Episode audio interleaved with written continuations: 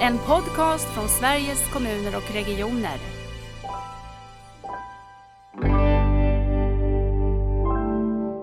Vi ser ju att, att arbetet i Barnens bästa gäller eh, är god nära vård och omsorg. Eh, det är den omställningen. Vi pratar om samma saker, vi pratar om det personcentrerade. Egentligen inga målkonflikter, men det är ändå liksom väldigt stupröret i de här utvecklingsarbetena ibland.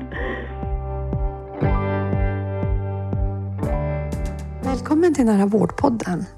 Idag ska vi få eh, ta del av ett arbete som pågår runt om i landet för att stärka samordningen kring barnen och bättre möta deras behov. Så jättevälkomna till podden Erika, Erika Laggren från Region Kronoberg och Alexandra Hansson från Ystad kommun. Tackar, tackar.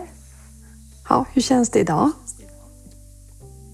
Ja, men det känns bra. Man har börjat vakna efter semestern in i arbetet igen liksom nu när man har jobbat några veckor. Jag eh, börjar rätt sent, har små barn som ska få vara hemma ett tag liksom. Så att eh, ja, nej men det känns bra. Vi eh, har kommit igång igen och det är härligt. Ja, härligt. Och du då Erika? Sam, ja, det är samma här i Kronoberg. Vi startade i eh, full fart. Vi håller på att samordna arbetet jättemycket med just omställningen till god nära vård och omsorg. Mm. Så det var full sula från första dagen. Så nu börjar jag fundera på när det blir semester igen. man ska pytsa ut lite grann sådär så man har någon liten mm, paus. Man får nog, får nog göra det. Ja, men precis. Men hörni, eh, berätta lite mer om er själva så vet vi vilka vi lyssnar på under den här eh, sändningen. Det är vår Nära vårdpodden-fråga. Vem är du? Erika, börjar du? Ska jag börja? Ja, eh, jag är en hallänning som har hamnat i Kronoberg här eh, på grund av först studier och sen att jag har fått olika spännande uppdrag.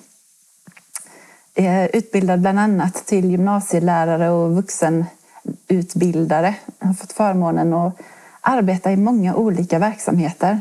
I psykiatri och idéburen sektor, jobbat som föreläsare och sådär. Mm. Och har ett stort engagemang som också visar sig i att jag då är både lokalpolitiskt engagerad och sitter som nämndeman och jobbar ideellt. Så det genomsyrar verkligen hela mitt liv, det här med människor på olika sätt. Och full sula sa du, det tycker jag det låter som. Om man har alla de uppdragen. ja, många, många timmar på dygnet. Ja, och inte så vanligt att eh, en region eh, har gymnasielärare som anställda, eller har jag fel? Nej, det är det nog inte. Jag kommer från regional utveckling eller tillhör den mm. avdelningen, folk, folkhälsa och social utveckling. Mm. Och eh, hade förmånen att få arbeta med ett annat stort projekt. Och jag tror det var lite grann så sen för att jag var i Skottland 99 när man började arbeta med Getting it right for every child där. Och då tog inspiration ifrån den nordiska modellen i Skottland ju. Så då var jag ju högvilt på att kunna svara på frågor där. Så, tack. Eh, Alexandra, nu är vi nyfikna på dig. Vem är du? Ja, men jag heter Alexandra, jag jobbar i Ystad kommun, har jobbat i Ystad länge. Men eh, tillika eh, Erika så alltså har nog också barn genomsyrat hela mitt yrkesverksamma liv. Jag har jobbat som lärare och hemkunskapslärare, jobbat tidigt som simlärare och badvakt och haft barn väldigt nära mig alltid, fast jag nästan var barn själv när jag började jobba. Och så utbildad folkhälsostrateg i Gävle. Där hamnade jag, men hamnade tillbaka i mina hemtrakter i Skåne, ganska nära min bostadsort i Skurup där jag växte upp, bor nu utanför Malmö. Eh, och i Ystad jobbar jag, fördelen med ganska små kommuner, även i en sån här medelstor kommun räknas det till de riktigt små kommunerna, är ju att man får jobba med många olika saker. Och det är väl det jag uppskattar mest med mitt jobb i Ystad och blir ofta liksom en del av satsningar eller projekt som ska genomföras som något form av strukturstöd. Liksom. Eh, och eh, har jobbat länge med samverkan internt, alltså socialtjänst, skola, skola, samhällsbyggnad och så vidare. Och eh, också då försökt hur, hur får vi strukturerna att spilla över på alla de andra organisationerna som vi behöver samverka med för att lyckas med vårt uppdrag även om vi också har utmaningar internt i kommunen. Eh, och ja, men har så god stöd för det i Ystad men hamnade då i att hur tar vi nästa steg och hamnade då som processstöd till Backa barnet. Som jag nu är en del av min tjänst. Jag jobbar med massa andra olika saker också på, på hela min tjänst. Men Backa barnet är en del och en mycket rolig del. Ja, det förstår jag. Man blir lite nyfiken. Vad är de där andra delarna? Säg något. Vad kan det vara? Ja, men jag jobbar ju så tobak, alkohol, narkotikaförebyggande. Jag ansvarar för alla våra lokala mätningar för barn och unga med enkäter. Jag jobbar med allt vårt barn och föräldrastödsgrupper. Alltså för att säga barn som har skilda föräldrar så ska det ju vara stödgrupper till föräldrar men det är också stödgrupper till barn. Eh, och allt sånt samordnar jag även om jag inte är en del i att träffa barn och föräldrar så har vi en samordnare på min förvaltning och sen så har vi en samordnare på socialtjänsten så ordnar vi allting sånt tillsammans för att man vill ha en personal från vardera förvaltning för att också avdramatisera socialtjänsten men också få eh, skola förskolas perspektiv in i den typen av verksamhet. Så att eh, det är väldigt så blandat. Eh, och ändå hänger det ihop mycket tycker man. Ja, det hänger ihop verkligen. Ja. Eh, och jag försöker landa det mesta av det jag gör i folkhälsouppdraget. Eh, och sen är ju eh, folkhälsouppdraget brett. För jag tror att de som inte riktigt kan folkhälsa tycker nog jag är spretig. Men jag som kan folkhälsa tycker ändå det hänger ihop. Bara lite kunskap. När du säger Ystad kommun som en mellanstor eller liten kommun, hur stor är den? 30 000 invånare ungefär. 30 000. Just Ja, så, så jag brukar säga så lite liten, men så till, kommer man då till en kommun som har tio så säger de, ni är väl inte små? Just det. Mm. Eh, vad betyder nära för dig, Alexandra? Ja, men nära är ju sånt ja, ord på något sätt. Eh, I livet är det ju men med nära relationer och de, det är viktigt på något sätt. Eh, saker som är nära. Eh, man har inte saker nära om det inte är viktigt. Men också jag som då har haft barn med i mitt liv och jobbat så har man också blivit en tjänsteperson som har nog rätt nära till medborgaren. Och nära till varför har jag lön? Varför jobbar jag? Och varför går jag dit jag ska?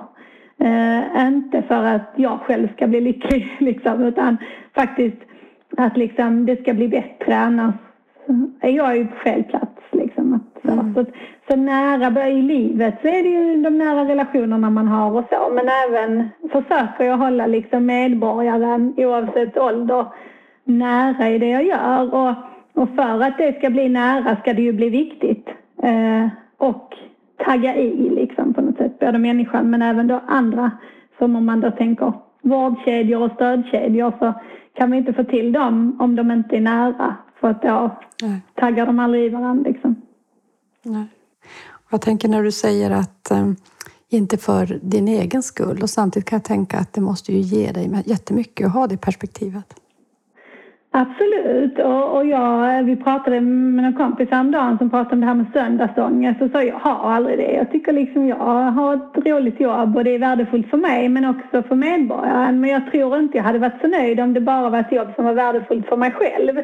Utan jag känner också att det är viktigt för någon annan. Där jag kan liksom på något sätt skapa en röst för andra och också vilja påverka någonting. Så det är klart att det är jättemeningsfullt för mig men Lite så, ibland känner jag att vi glömmer varför. Varför har vi en skola eller varför har vi vård?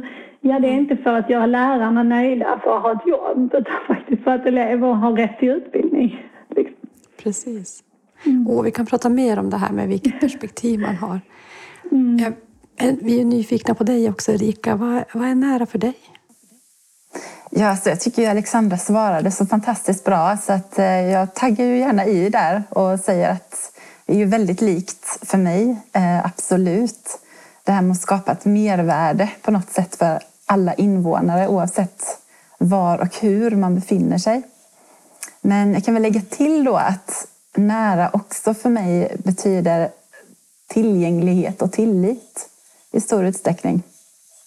Att eh, det man behöver finns tillgängligt och tillgängligt på ett sätt som funkar för mig är inte ett sätt, då, precis som Alexandra var inne på där, som bara funkar för en, en verksamhet. Ehm, även om jag tycker att det allra bästa är om man kan få det att funka bra för båda och det tror jag att vi båda jobbar väldigt mycket för att hitta sätt som just är win-win. Mm. Där, där, alla parter på något sätt får ut något av det. Och sen tillit. Det tillitsbaserade.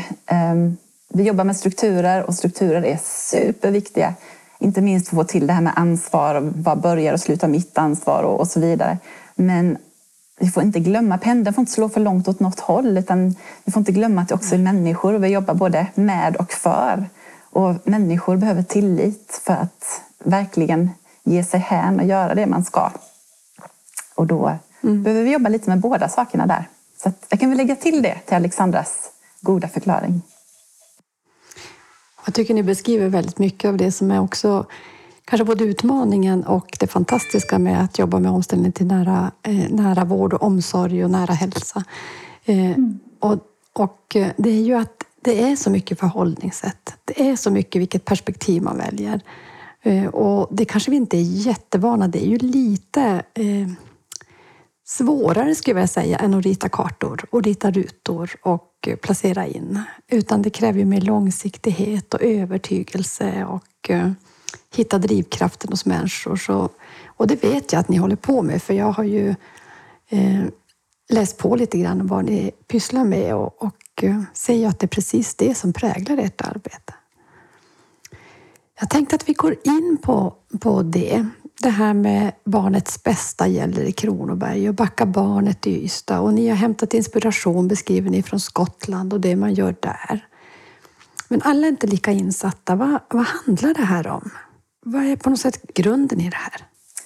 Grunden handlar väldigt mycket om det personcentrerade perspektivet. Att sätta barnets behov i centrum och sen bygga upp verksamheter som samlar sig kring barnet.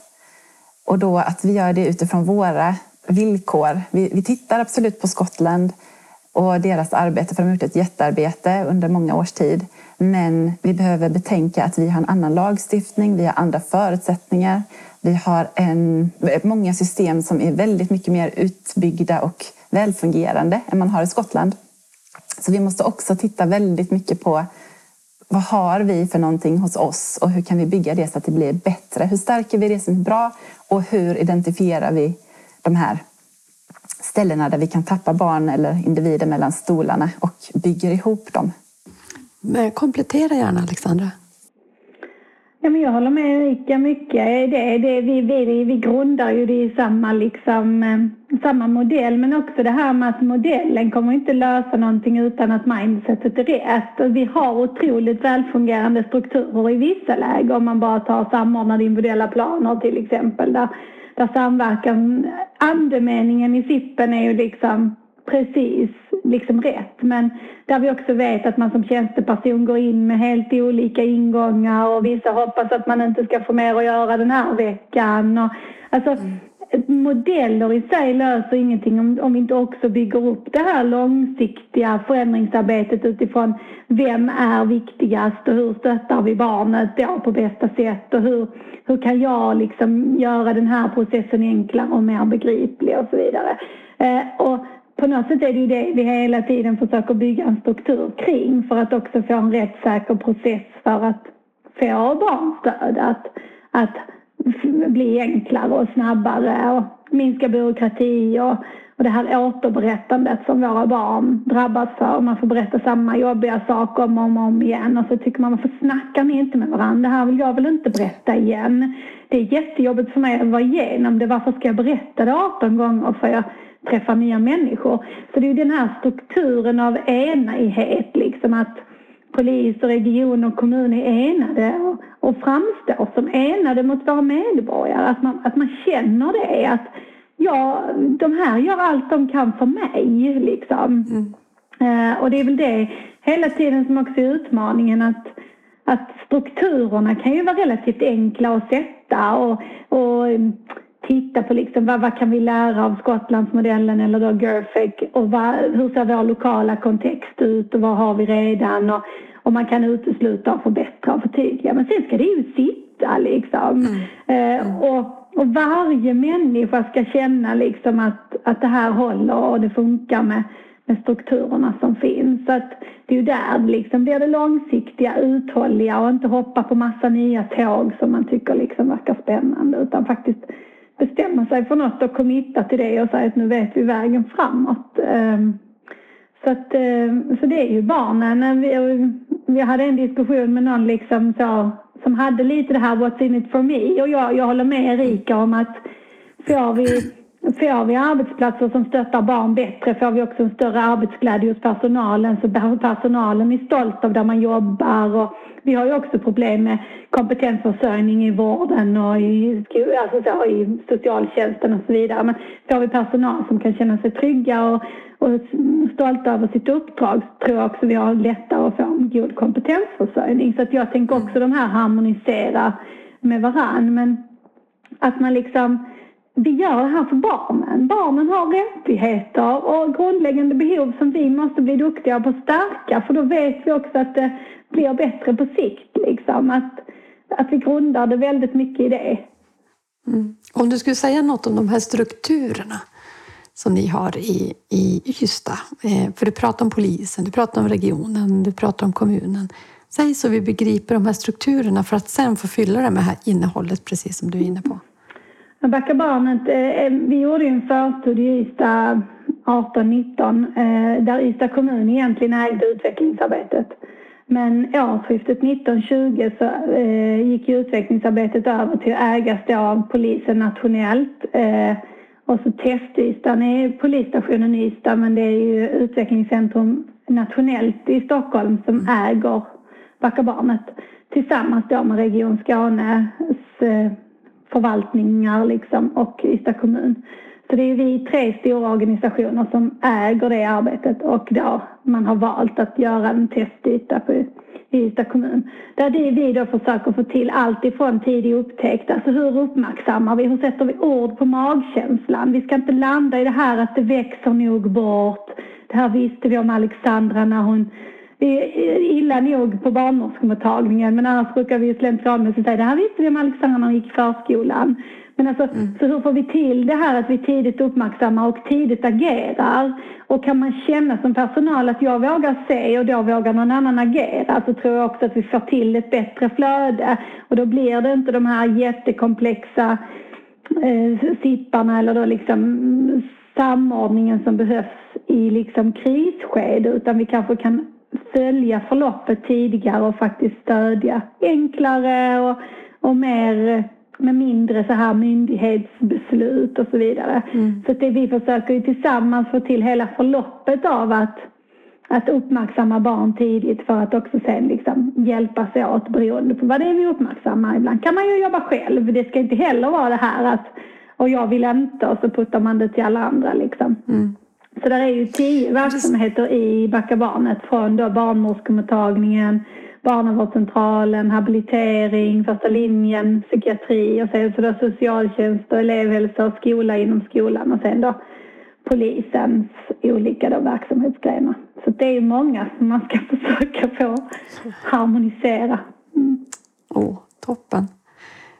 Erika, hur ser det ut hos er? Hur arbetar ni med barnets bästa?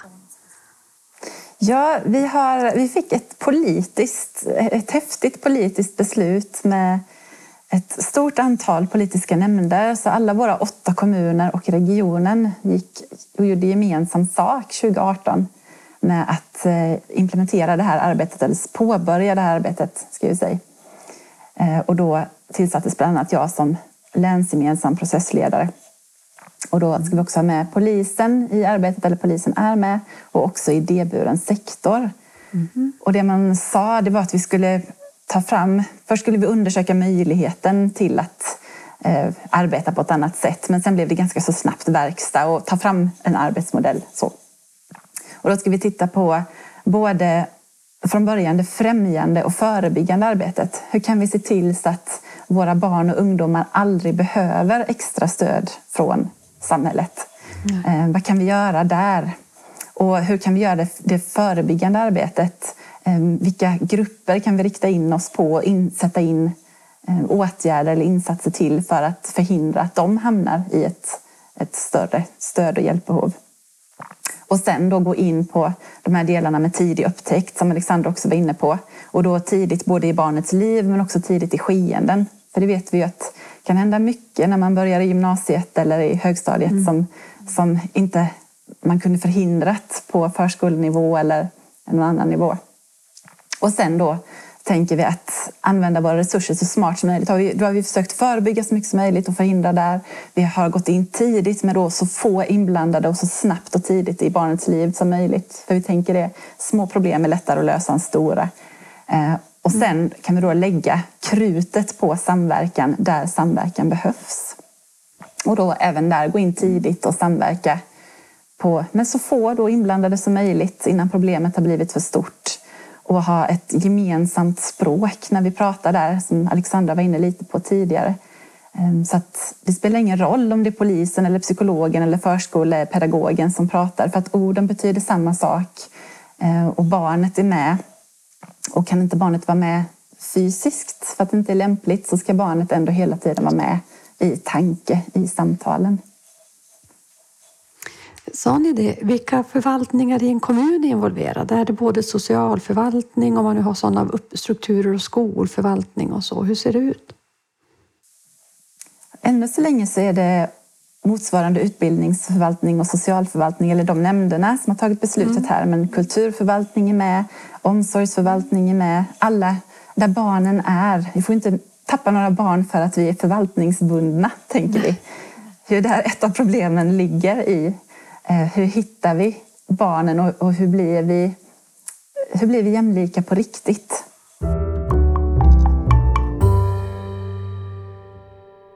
Jag får ibland frågan, eh, berör eh, den här omställningen till en mer nära vård och omsorg och fokus på hälsa, berör den skolan och på vilket sätt? Vad skulle ni svara om ni ska svara i mitt ställe? Självklart. Mm, Absolut. Mm. Och det här är ett sätt att visa på det, ett sätt att arbeta? Absolut, det, tänker jag. Alltså för att det är ju också, jag menar, även om man tänker Barnen finns ju alltid i skola och förskola. De finns ju där massor av timmar om dygnet. Mm. Som om det inte handlar om den egna stödet som vi kan ge i skolan, vilket också borde vara nära och självstärkande och liksom det här att barn inte ska mötas av elev, barn patient, brukare, så handlar det ju också om desto bättre barnstöd, stöd barn får så lär de sig ju bättre. Så det är ju liksom en, en dubbel effekt Precis. av att Ja, och också använda tilliten. Alltså barnen befinner sig i skolan. Det är de personerna man känner. Mm. Personalen i hälso och sjukvården, om det nu behövs till en sån samverkan. Mm. De kanske man träffar ett par gånger och det kan vara lite jobbigt och nytt och sådär. Så varför inte då bygga på den trygghet som finns för att skapa en, en så god samverkan och ett så bra arbete både för barnet och för verksamheterna som möjligt. Mm. När vi ändå har resurserna på plats. Mm. Mm. Och på tal om nära. För jag brukar tänka, vi tänker ofta nära så tänker vi i hemmet. Men vi måste också mm. tänka eh, nära om man nu tänker hur, hur möter man olika stöd? Ja, men där jag finns mm. i min, den största delen av min tid, det kanske är på arbetet om man är vuxen, men det är absolut definitivt i skolan om man är barn. Mm, absolut. Jag vet, ni pratar om organisation. Jag varit lite nyfiken Erika, du säger nu håller vi på att knyta det närmare omställningen som man jobbar med i Kronoberg. Säg något kort om det också och något kort. Eh, vi, ser, vi, ser, ja, vi ser ju att, att arbetet i Barnens bästa gäller eh, är god nära vård och omsorg. Mm. Eh, det är den omställningen. Vi pratar om samma saker. Vi pratar om det personcentrerade. Mm. Vi pratar om att gå in tidigt. Vi pratar om att använda våra resurser så bra som möjligt. Vi mm. pratar om att samverka så vi inte ger samma insats på fyra olika ställen. Så, så vi pratar om samma sak. Och vi har verktyg som vi kan använda på invånare oavsett ålder egentligen. Eh, så att vi behöver titta på dem, de delarna och inte minst det här med digital lösning. Mm. För vi pratar om i samverkan så, så, pratar vi om att vi ska ha en barnets plan som ett samverkansdokument där alla kan se, mm. inklusive barn och vårdnadshavare, vem som är ansvarig för vad och med kontaktuppgifter och tydligt och klart. Och då hamnar vi ju ganska så snabbt på patientkontrakt Precis. i eh, omställningen till god nära vård och omsorg. Så eh, där arbetar vi tillsammans För vi har sett det, att varför göra två, varför bygga nya stuprör? Jättedumt. Eh, utan kan vi bygga samman det så mycket som möjligt, ja då blir det dels mer lätthanterligt och sen så blir det troligare att det faktiskt genomförs. För har vi två då saker som heter olika saker men syftar till samma saker, hur ska man då veta vilket man ska använda?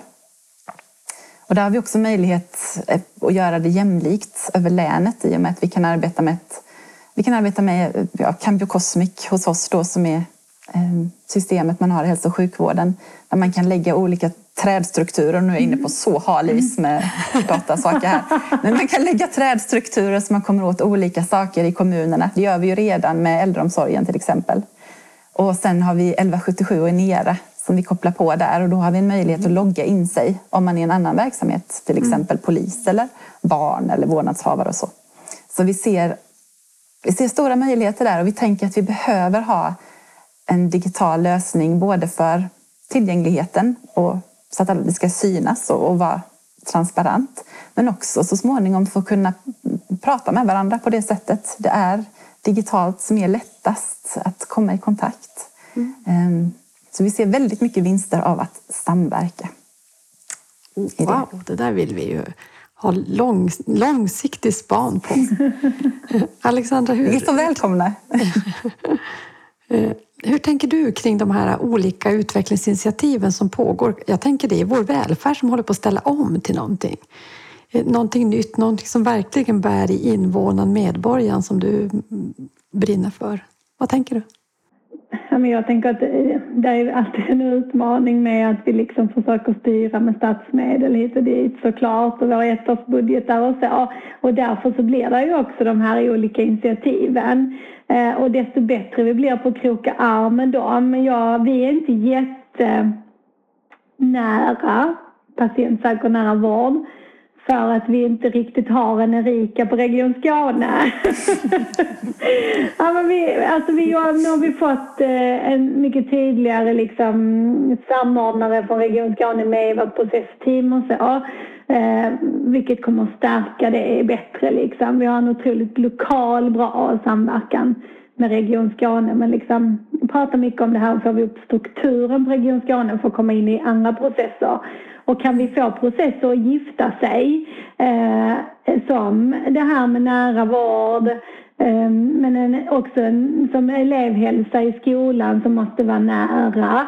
Eh, men också där glappen finns där. När blir det behandling och när får vi inte behandla mer och när ska det gå till någon annan? Och, och det får inte den göra men det är där jag har en relation så jag vill prata med den och de har samma kompetens. Men man, alltså, Oh, då tänker jag så, vi har glömt varför vi är på jobbet liksom, eller vem vi har i fokus liksom. Men det är ju så hårt styrt liksom.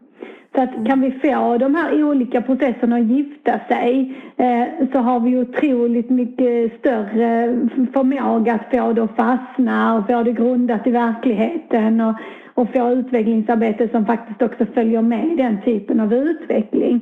För vi jobbar ju också rätt så nära det här med att vi får priomedel kallar vi det men det är ju mm. statsmedel för eh, psykiatri. Mm. Eh, där vi också liksom i alla sammanhang man pratar om barn så pratar vi om den ökade psykiska ohälsan. Överallt liksom. Och det är ju suicidbekämpning liksom. Och vi bara, ja men det är ju klart att Backa barnet också vill vara ett svar på den psykiska hälsan, att vi uppmärksammar det tidigt, vi bygger strukturer i det förebyggande och främjande arbetet som som skapar psykisk hälsa. Vi har, alltså så, men också liksom att vi inte vi, liksom, att vi då hittar dem så att det inte blir suicid. Så kan vi få de här liksom, mm, vi har ju alla samma mål, att faktiskt ha barn och unga som mår bra och kan liksom bli vuxna som också mår bra på sikt, mm. även om inte målet är en vuxen individ. Alltså, men liksom att, att vi kan få utvecklas. Så att, där är egentligen inga målkonflikter men där är ändå liksom väldigt stupröres i de här utvecklingsarbetena ibland. Jag tycker ni beskriver ändå hur ni försöker på något sätt knacka hål under stuprören. Jag tänker när man tittar ur ett nationellt perspektiv, de här riktigt stora penseldragen och det har jag faktiskt tänkt på de här, det ni jobbar med, eh, Barnets plan till exempel, så tittar jag på den här utredningen som man tillsatte just för en god och nära samordnad eh, vård för barn och unga som tycker jag handlar också väldigt mycket om det främjande men framför allt om att få till aktörerna. Och så tänker jag, ja men en del av, av görandet, huret, det finns ju i era arbeten. I barnets bästa och backa barnet och så. Mm. Eh, så att eh, om man nu ser de här stora penseldragen som någon typ av riktning som politiken och andra vill sätta så gäller det ju att precis som ni gör fylla på med det som faktiskt är huret och som mm. Eh, ni har kommit långt med. Mm. Jag tänker det finns ja, ju inte bli ett, alltså för det, det jag tycker ofta man möter är, oh, ska vi göra ett nytt samverkansprojekt? Ja. Där vi liksom försöker närma oss och så två år senare så kommer vi fram till att nej men det gjorde vi ju inte. Alltså hur får vi det till att bli både teoretiskt och koppla an till de penseldragen, den utveckling vi ser i samhället, men både praktiskt. Hur förändrar det för mig i vardagen som pedagog? Hur ska jag göra detta? Och hur ska det inte bli att barnet ändå är hos mig? Jag har uppmärksammat och jag har anmält och jag har sagt till massa olika verksamheter. Det händer ingenting och barnet är hos mig. Alltså, hur får vi också till en annan praktik. Så att man vill ju liksom skruva i båda för att då kan vi också få en praktik som motsvarar den riktning vi vill ha i de stora penseldragen. Så att man måste ju jobba både och liksom. Jo, det är ju inte uppifrån och ner. Det är ju också lika mycket hela tiden i, i de, om vi ska kalla dem små, för det är väl de viktiga penseldragen, mm. det som verkligen mm. gör skillnad i vardagen. Mm. Att lära av det och kunna sprida och mm. berätta. Och, jag tänker på era arbeten då. Hur märker barnen det här? Hur märks det att ja, men här i Kronoberg och Ystad jobbar de på ett annat sätt? Och föräldrarna också för den delen. Eller vårdnadshavarna. Men förhoppningsvis... Ja, förlåt, börjar du? Ja, kör Alexandra. kör Alexandra, kör på! Nej, men jag tänker förhoppning. Alltså, vi, vi har ju varit igång skarpt sedan mars, så vi har inte varit igång särskilt länge. Sen har vi ju byggt upp hela modellen tillsammans med barn och vårdnadshavare. Så vi har ju haft barn som har varit med i processen under ett och ett halvt års tid.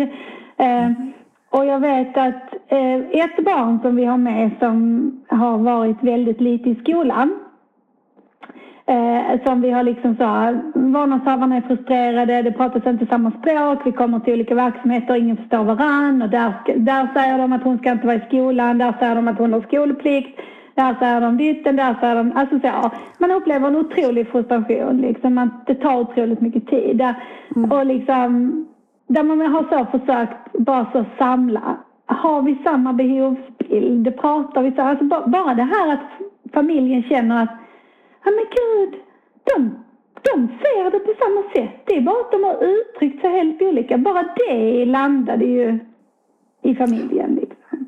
Men också sen liksom det här att vi har fått ta in en privat vårdgivare i samverkan. För den privata vårdgivaren var vikt, viktig för barnet. Och där det liksom bara så, nej, för då har vi den regionala aktören inom samma område. Så då brukar man inte använda den privata. Nej, fast den är jätteviktig för barnet. Mm. Alltså så, så vissa sådana saker hoppas jag liksom att man kan känna att det blir någon, någon riktig skillnad. Sen har vi fortfarande, kämpar vi lite för mycket med de här ärendena som liksom på något sätt behöver trollspö. Och vi vill ju liksom mer hela tiden. Vi ska uppmärksamma tidigare, vi ska vända på skutan. Men där det står verksamheter lite så ja fast de här behöver vi ju hjälp med. Liksom. Här behöver familjen hjälp. Eller så. så det jobbar vi ju hårt med. Liksom. Men vi hade ju också en familj som polisen uppmärksammade till BVC de fick helt annat stöd på BVC för att polisen hade kommit ut i hemmet men där polisen kände det var liksom ingen orosanmälan och aktivera socialtjänsten. Men där polisen plötsligt hade en helt annan väg och där familjen fick stöd. Så där hoppas man ju att, att familjen känner, men gud, här hände det något och jag fick stöd av något som jag inte hade räknat med. Så, att, så sådana saker hoppas man ju att de känner liksom. Sen försöker vi jobba med strukturerna på pilotskolor och förskolor med att barnen ska känna till sina rättigheter och behov. Alltså sådana saker i, i det att de ska liksom bli stärkta i det. Liksom. Så att förhoppningsvis märker de lite att de är med att, att det på riktigt blir någon skillnad. Liksom. Men sen är det ju så tidigt att säga så att... Men det låter ju väldigt värdeskapande just de här mm. som har fått uppleva det du beskriver. Vad skulle du säga? Och jag får ju haka, jag får ju haka i Alexandra där då och säga att jag känner ju igen väldigt mycket här. Eh, och även om vi har hållit på ett tag nu så det är ju så stor apparat i och med att det är så många parter och vi, vi har olika områden och vi har olika lagstiftningar och vi har olika polit, politik och vi har olika uppdrag på olika sätt. Eh, där vi väldigt mycket vi vill inte gå ut och lova barnet för mycket och vårdnadshavarna för mycket innan vi faktiskt kan uppfylla det. Samtidigt som vi måste testa och vi måste prova och så. Så vi har också testat ganska mycket i enskilda fall. Vi gjorde mm. tester över hela länet förra hösten. Och då har vi liknande historier som de Alexandra berättar. Ehm, någon gymlärare på en högstadieskola till exempel. Nej, rektor, förlåt. En rektor på en högstadieskola i en kommun i länet som hade tre stycken pojkar i nian som inte gick i skolan. Och där han då med stöd av de här materialen som vi har tagit fram ställde frågor som han enligt egen utsago aldrig hade ställt i vanliga fall. Oh. Men med, med, hjälp av dem så eh, kunde de hitta ganska lätta lösningar med studiebesök och så vidare på studiemotiverande gymnasieprogram eh, som gjorde att de här pojkarna fick en helt annan inställning. Och eh, han kunde också lyfta frågan eh, att råda vårdnadshavarna att ta hjälp av råd och stöd på socialtjänsten. Mm. Något som ingen av dem var intresserad av från början men som två av paren sen återkom och sa att de hade gjort. För de fattade inte riktigt innan att det, det handlar om just råd och stöd. Det handlar inte om att man blir anmäld till SOS. Nej.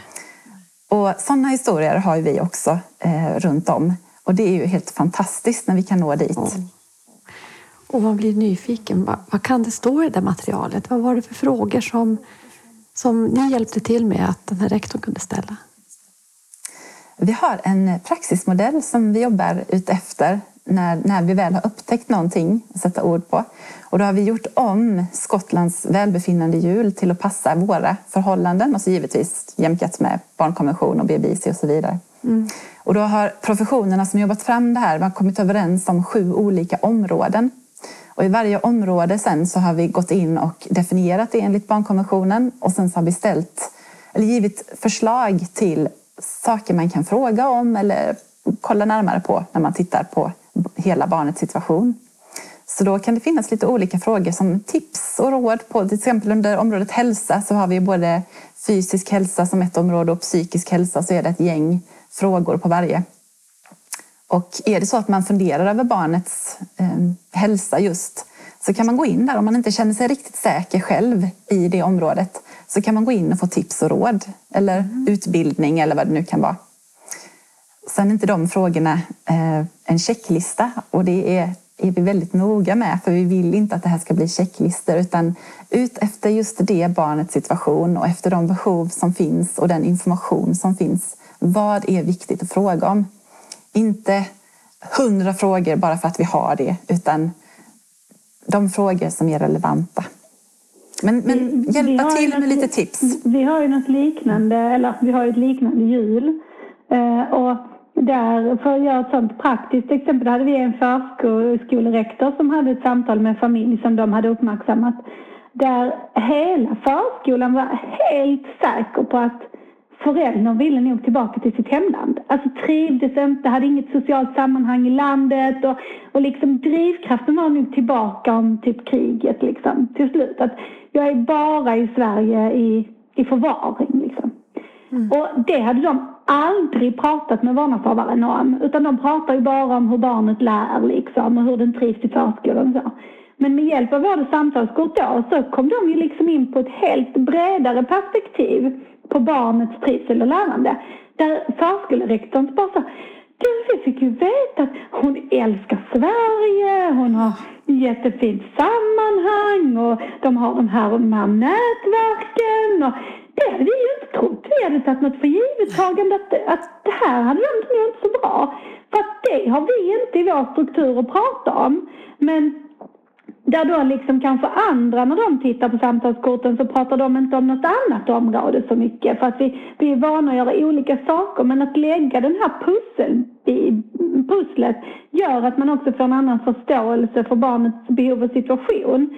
Så det säger ju många också så att gud när jag använde detta fick jag en bättre bild För det är inte det här vi brukar prata om. Sen är man ju olika van för att det här att prata om till exempel våld och så tycker ju skola och förskola är jättehemskt och vill inte prata om, kan ni ta bort det? Samtidigt som alla som utsätts för det säger ju mer att Tänk om någon vågade fråga. Alltså så, så, att, så det köper man ju också, men då vill man ju bli tränad i hur, hur uppmärksammar jag det och hur närmar jag mig det. Så. Men då får det ju bli en kompetensutveckling i sig, att oh, nu måste vi stärka de, de här på det, men kanske någon annan på något annat område. Så där får vi också sådana konkreta, att gud, vi fick reda på något helt annat än vad vi visste innan.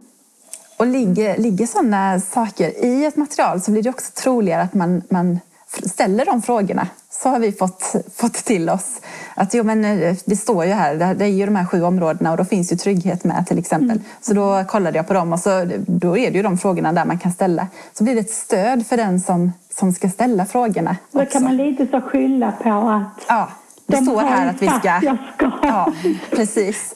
Och funkar det så gör det. Ja, men precis. Vilka sju områden är det? Ni har pratat om trygghet och ni har pratat om hälsa och vilka kan de andra vara? Vilka områden kan det handla om? Eller handlar det om till exempel i Barnets bästa i Kronoberg? Ja, men det är hälsa, trygghet, omsorg, utveckling. Nu satte du mig på pottkanten här. Oj, förlåt. Eh, för nu ska jag försöka komma ihåg dem. Fritid är ju med. Ja, det, ja, vad som är relevant i ett barns liv? Ja, vi har, tittat på, vi har tittat på barnets liv och vi har tittat utifrån barnkonventionen och ifrån det välbefinnande hjul som finns i Skottlands ja. modell. Och sen kommit överens om att de här olika områdena, och det var ju en lång diskussion i sig, vilka områden ska vi ha och vad ska passa in under vilket område? Och sen också kommunicera tydligt att det här är inte de frågorna som ska ställas utan det här är förslag på frågor som kan ställas. Mm. Eh, ni som är nära barnet, ni som ser barnet och pratar med barnet, ni ser mer än vad vi gör när vi sitter och skapar ett dokument. Eh, ställ de frågorna som är relevanta. Men att man ska kunna ha ett stöd med sig i handen, precis som Alexandra säger. De sa ju att man skulle göra alla de här, eller de som är, är, Eh, är relevanta. Då. Ja, vi, vi tänker också att i vissa lägen så har man ju kanske gjort en pedagogisk kartläggning inom skolan där man kanske har en väldigt bra bild om barnets lärande men man inser att nej, men det vi har gjort här det räcker inte till. Kan det vara någonting utanför hur mycket vi lägger rätt här på skolan som gör att den inte tar till sig utbildningen på det sättet? Det kan ju vara omsorg, det kan vara trygghet i hemmet, det kan vara att man inte har något på fritiden och känner liksom inte tillhörighet till klasskamrater. Det kan ju vara att man inte riktigt har sett det. Då, då säger vi ju också att detta ska bli en kompletterande bild. Det vi redan vet ska vi inte fråga om igen. Kan vi väldigt mycket om tårtbiten lärande eller utvecklas så, så ska vi, behöver vi ju inte gå in och så bara de har sagt att jag ska prata om det här utan då ska vi ju komplettera med det som vi generellt sett inte inom det, den verksamhetsgrenen pratar så mycket om. Liksom.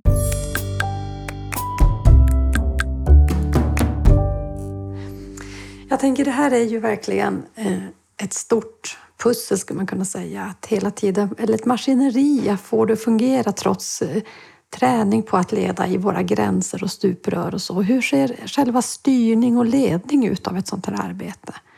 Rent praktiskt, hur träffas man? Hur, hur känner man att vi har ett gemensamt samlat ansvar? Ja, det är väl, vi kan väl ta avstamp i komplext, tycker jag. Eh, för det är det ju på alla sätt och vis. Eh, hos oss i Kronoberg så har vi en styrgrupp som består av representanter från hälso och sjukvård, våra kommuner och polisen. Sen har vi olika grupperingar som är referensgrupper och arbetsgrupper, en i varje kommun och en i hälso och sjukvården. Mm. Vi har andra grupperingar, vi knyter olika verksamheter till oss på olika, när vi gör olika delar och så vidare. Sen har vi också förmånen att dels ha fått ha en fantastisk följeforskning på platsen dag ett. Mm. Men också att forskningsgruppen har vidgats och fått Fortemedel. Så att nu har vi en rejäl forskningsinsats som eh, fokuserar mycket på oss men som riktar sig till alla utvecklingsarbeten i Sverige som just har inspiration av Skottlandsmodellen. Och där får vi också en hjälp Eh, jag som processledare får ju givetvis vara med i många olika sammanhang och hjälpa till och, och, och stötta våra verksamheter. För det är verksamheterna som måste göra jobbet också. Mm. Pratar vi igenom det här både uppifrån och nerifrån samtidigt. Men jag har också då en fantastisk resurs i att ha forskare som kan implementering och kan sådana här saker som, som också är med i processen. Både som följeforskare nu men också och hjälper till med sådana delar. Det låter, har ni fått några resultat än? Får ni några delresultat under vägen? Eller? Vi har bland annat eh, en av de sakerna som jag lyfter väldigt mycket och det kanske är för att den är ganska lätthanterlig. De har gjort mycket men en sak som är lätthanterlig är just Eh, skillnaden mellan en SIP, samordnad individuell planmöte, och eh, ett möte inom ramen för barnets plan. För vi säger att vi ska in tidigare och vi ska in kanske med lite bredare. Vi ska också människor som inte kan kalla idag eller aktörer som inte kan kalla idag ska kunna kalla och så vidare. Och fördelen med att ha det då gentemot en SIP, där har en av våra forskare skrivit en text om. Eh, vi har också det här med eh, barnens bästa-ansvarig, det som i Skottland heter named person, som några andra forskare har skrivit om. Så att det kommer resultat hela tiden och de, de jobbar ganska så aktivt. Det är jättespännande. Det är ju väldigt spännande. Jag tänker hela den här fokuset på kontinuitet som är viktigt, alltså det som är den fasta kontakten på något sätt. Och då barnets bästa ansvar det blir ju en, en sån, tänker jag, en sån del. Hur ser er styrning och ledning ut, Alexandra? Vi har ändrat vår styrning och ledning nu. Eh, vi har haft en stor eh, eh, processledningsgrupp där det har suttit liksom både ja, men, avdelning, områdeschefer och operativa enhetschefer och rektorer som vi nu har delat på. Så att vi har en strategisk styrgrupp där vi har då de höga cheferna vi behöver från där också polisen då som väljer att plocka in Stockholm istället för Ystad och så. Och sen har vi då en grupp med chefer som arbetsleder personal som jobbar i Backabarnet för att ehm, som Erika säger, det är ju i verksamheten som förändringen måste ske. Vi måste börja jobba på ett annat sätt och sluta med vissa saker. Liksom. Alltså, och då måste de cheferna både våga och vara modiga och leda ett förändringsarbete och stå för det. Men också få, få input och utput utifrån det här fungerar, det här fungerar inte, det här måste vi justera. Så, att, så den gruppen blir ju lite mer hands-on i, i vissa frågor. Varav den andra ska ju mer så säkra resurser och strukturer för att det här ska ske och så vidare. Sen har vi ett processteam då på tvärs mm. där eh, jag sitter med och två kollegor från Ystad som sitter med. En från socialtjänsten och en från vår ledningsstyrnings eh, liksom, förvaltning. Där vi har en från Region Skåne och sen då två från polisen i Stockholm. Som liksom på något sätt är inne och försöker få kommunikationen att ske anordna fortbildningar i modellen och hur det ska ske men också liksom på om vi behöver justera något, göra de justeringarna och utvärdera och så. Så det finns liksom ingen ensam projektledare eller en ensam processledare för att ja, men det är ju ett stort uppdrag. Eh, så att eh, det är väldigt, väldigt, väldigt trygghet i att ha, vara flera och liksom kunna på något sätt eh, både liksom så tycka att vad händer, vad, vad gör vi? Och också glädjas åt när det händer och varför det händer.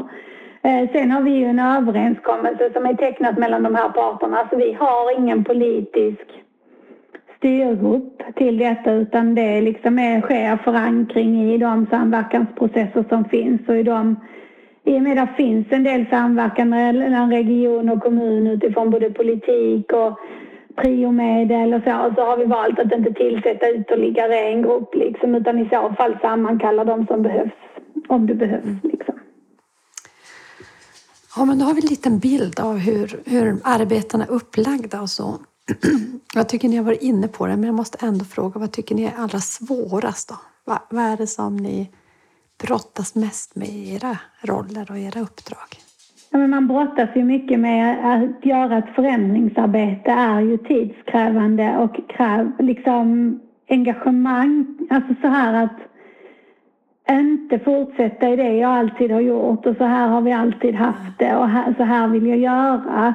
Eh, just förändringsarbete är ju utmanande på det sättet. Eh, sen finns det ju en otrolig törst både bland personal och bland barn och vårdnadshavare att vi sitter fast i en struktur som ingen riktigt är stolt över och, och vill förändras. Men samtidigt så är det ju jobbigt liksom. Sen också, vi jobbar ju med användardriven innovation eh, som modell i att bygga modellen. Vilket ju också gör att vi inte alltid har de solklara svaren. Utan när de då kommer och frågar mig hur ska jag göra detta så säger jag hur skulle du vilja ha det? Och då tycker de, ja, men vadå, kan du inte ha klara svar och berätta hur jag ska göra och detta är luddigt och så. Samtidigt som vi tror att resultatet på slutet blir bättre. Och det är vi inte så vana vid, i alla fall inte i att jobba användardrivet. Eh, och tilliten där som Erika var inne på inledningsvis, att jag har så mycket tillit till dig så att jag tror att du har lösningen, jag bara dokumenterar det. Liksom. Eh, så att, ja, det är utmanande samtidigt så roligt. Men hör du, vi måste fånga den användardrivenheten. Du sa att ni hade byggt ert arbete på att jobba tillsammans med barnen. Säg någonting om det också. Mm. Hur, gjorde, hur gjorde ni? Ja, men till exempel vårt eh, behovskompass då, The Wellbeing Wheel som är inspirerat av Skottland. Den har vi varit ute i klasser där barnen har fått berätta liksom vad är viktigt för er för att ni ska må bra. Där de liksom har fått med då sina ord och begrepp in i tårtbitarna för att också synliggöra hur pratar de, vilka områden är viktiga för dem och sen har vi då synkat det med den workshopen som vi gjorde med personal och så. Så de har liksom hela tiden anledningen till att det heter Backa barnet är en skolklass som lämnade in ett förslag. En, eh, och, ja, men vi fick lite förslag av en, eh, en kommunikationsbyrå och vi var så ut med det i klasserna och de fick tycka till och la då helt rätt värde i Backa barnet. Och vi bara, Backa barnet blir det rätt mycket motstånd av vuxenvärlden och vi bara så nej vi kör på det. Så vi har liksom ehm, Få barnkontakten heter barnkontakt för barnen har varit med och bestämt och så vidare. Så vi försöker hela tiden jobba tillsammans med dem, både i det här att bygga upp modellen men sen såklart också vilket stöd vill du ha om man väl är inne i individuella ärendena. Så att, att jobba med dem i det liksom. Vissa tårtbitar som fritiden, den var ju otroligt central för alla barn. Eh, inte så hög på agendan när vi var i vuxenvärlden att få vara med och det som då blev tillhörighet är också den som liksom barnen var helt så. Har ni inte den med så behöver ni inte ha något med för jag, det är det jag vill. Jag vill få vara med liksom. Sen om det är i vårdprocessen eller det är i klassrummet eller det är i föreningslivet så vill jag vara med liksom. Så att där har vi verkligen skruvat på begrepp och tankar. Vi vill ju ha meningsfull fritid. Det sa ju barnen, nej, kan man inte sitta framför skärm, det är inte meningsfullt. Vi måste ha en fritid vi trivs med. Och jag bara, ja, kör på det. Så där har vi hela tiden justerat med dem för att också de ska känna sig hemma i språket som vi sen möter dem med. Härligt att höra. Vi var inne på svårigheter, Erika. Vad tycker du att det är svårast då? Men det är väl lite det här med att vi gör någonting som egentligen är så lätt, som alla vet och alla redan jobbar efter om man pratar med dem. Mm. Eh, vi vet ju från minst förskoleålder allihopa att man ska eh, samsas och man ska dela upp saker så att man gör olika saker för att nå fram och så vidare. Men sen när vi väl kommer till att vi ska göra det så har vi de här, eh, som jag var inne på innan, olika uppdrag och olika ansvarsområden. Regionen har regionalt och kommunerna har kommunalt och så vidare. Och sen har vi våra nämnder och våra budgetar och vi har våra lagstiftningar när det gäller att eh, dela personinformation. Det är en sak att, att få, få samtycke för att kunna prata med varandra. Det är lätt. Där pratar vi bara med vårdnadshavare och barn och så kan vi prata med varandra. Men så fort vi skriver ner det och ska dela, ja, då kommer ju GDPR och så kommer andra lagstiftning. Och hur, hur löser vi det? Hur, hur, hur jobbar vi med de här hårda bitarna som, som inte riktigt tillåter oss att göra det vi vill? Eh, och hur jobbar vi just med att skapa en tillit? För det är ju inte något man kan skriva på ett, ett, papper och skicka ut i linjen i hälso och sjukvården och säga att ja, och från och med måndag så känner vi tillit till varandra. Ja. Utan det är ju någonting där vi verkligen måste befästa. Vi måste gå ut och prata om hur vi tänker oss arbetet, hur det kopplar till annat. Det här är inget nytt. Det här är andra ord till viss del på någonting som vi redan till viss del har på plats men som vi vill ska funka bättre. Det måste vara jämlikt för alla barn oavsett var de är någonstans. Mm. Så, så hur får man till de bitarna så att det blir, blir så bra som vi, vi säger och som vi hoppas? Det tycker jag är en svårighet. Något så enkelt som, som kan bli så svårt. På, på tal om det här att vara på något sätt i de här stora processerna, hur får vi till de här informationsöverföringsbitarna och ändå inte stanna i det som måste göras och vänta på att det ska vara klart i den brottningsmatchen också mm. på något sätt? Ja, där, där mm. kör ju vi mycket på att eh, inte antingen eller utan och. Så ja. att vi kör eh, korta och snabba utbildningsinsatser eller informationsinsatser där de efterfrågas och en eh, mer långsiktig tanke på hur, hur bygger vi upp utbildningar kring, kring implementeringskunskap till exempel och så vidare. Så att svara både på det som verksamheterna behöver nu men också titta vad, vad, kan vi göra för att göra det här hållbart? För allting måste ju mm. vara hållbart. Annars blir det som Alexandra säger, då är det det här, det här projektet som vi har nu som är ungefär likadant som projektet vi hade för två år sedan. Just. Bara det att det heter en annan sak och är andra checka eh, projekt eller processledare. Så att det gäller att hitta de där spåren som, där vi kan, både kan möta på olika nivåer det som efterfrågas men också titta på den större bilden. Det är det här uppifrån och ner och inifrån och ut och fram och tillbaka hela tiden. En utmaning som jag också tänker det är ju att våga hålla i på något sätt. För att, och då känner jag att då behöver man många, många röster för alla säger vi egentligen det vi vill om vi nu vill åt samma håll, vill säga, men, men på lite olika sätt. Och jag tänker att nu i det här samtalet har ju gått tiden otroligt snabbt och jag har känt så himla mycket eh, entusiasm av er. Så egentligen skulle jag inte behöva fråga, men jag vill ändå fråga er så här i slutet. Vad är det som driver er? Var kommer ert engagemang ifrån? Erika, var kommer ditt engagemang ifrån? Vad är det som är viktigt?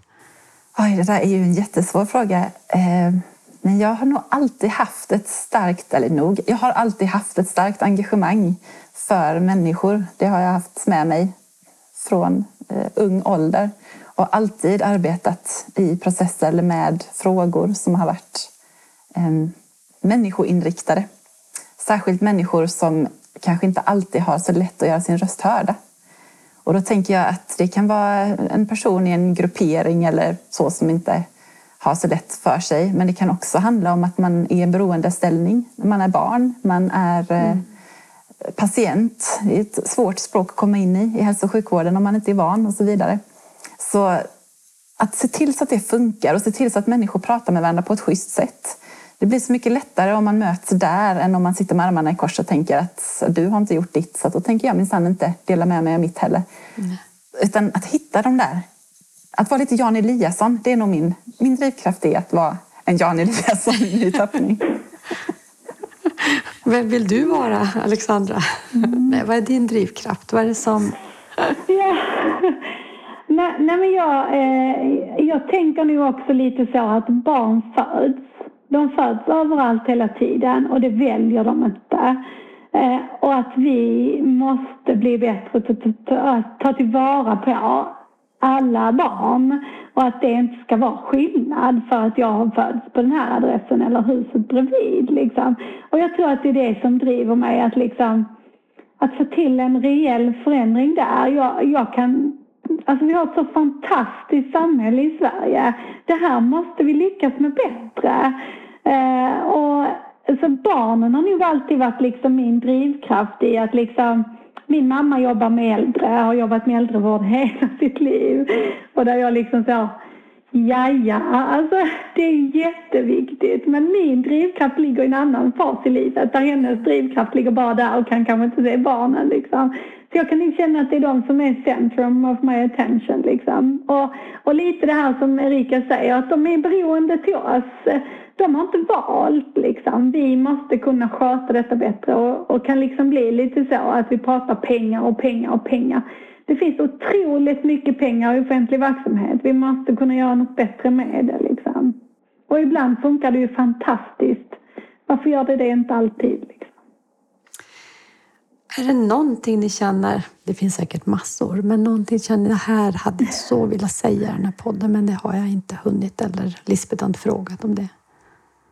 som ni vill? jag känner mig ganska Ja, lugn. jag tror det också. Mm. Ja, men, stort, stort tack att ni var med. Det var så inspirerande. Och stort lycka till med ert arbete. Tack, tack. Tack själv.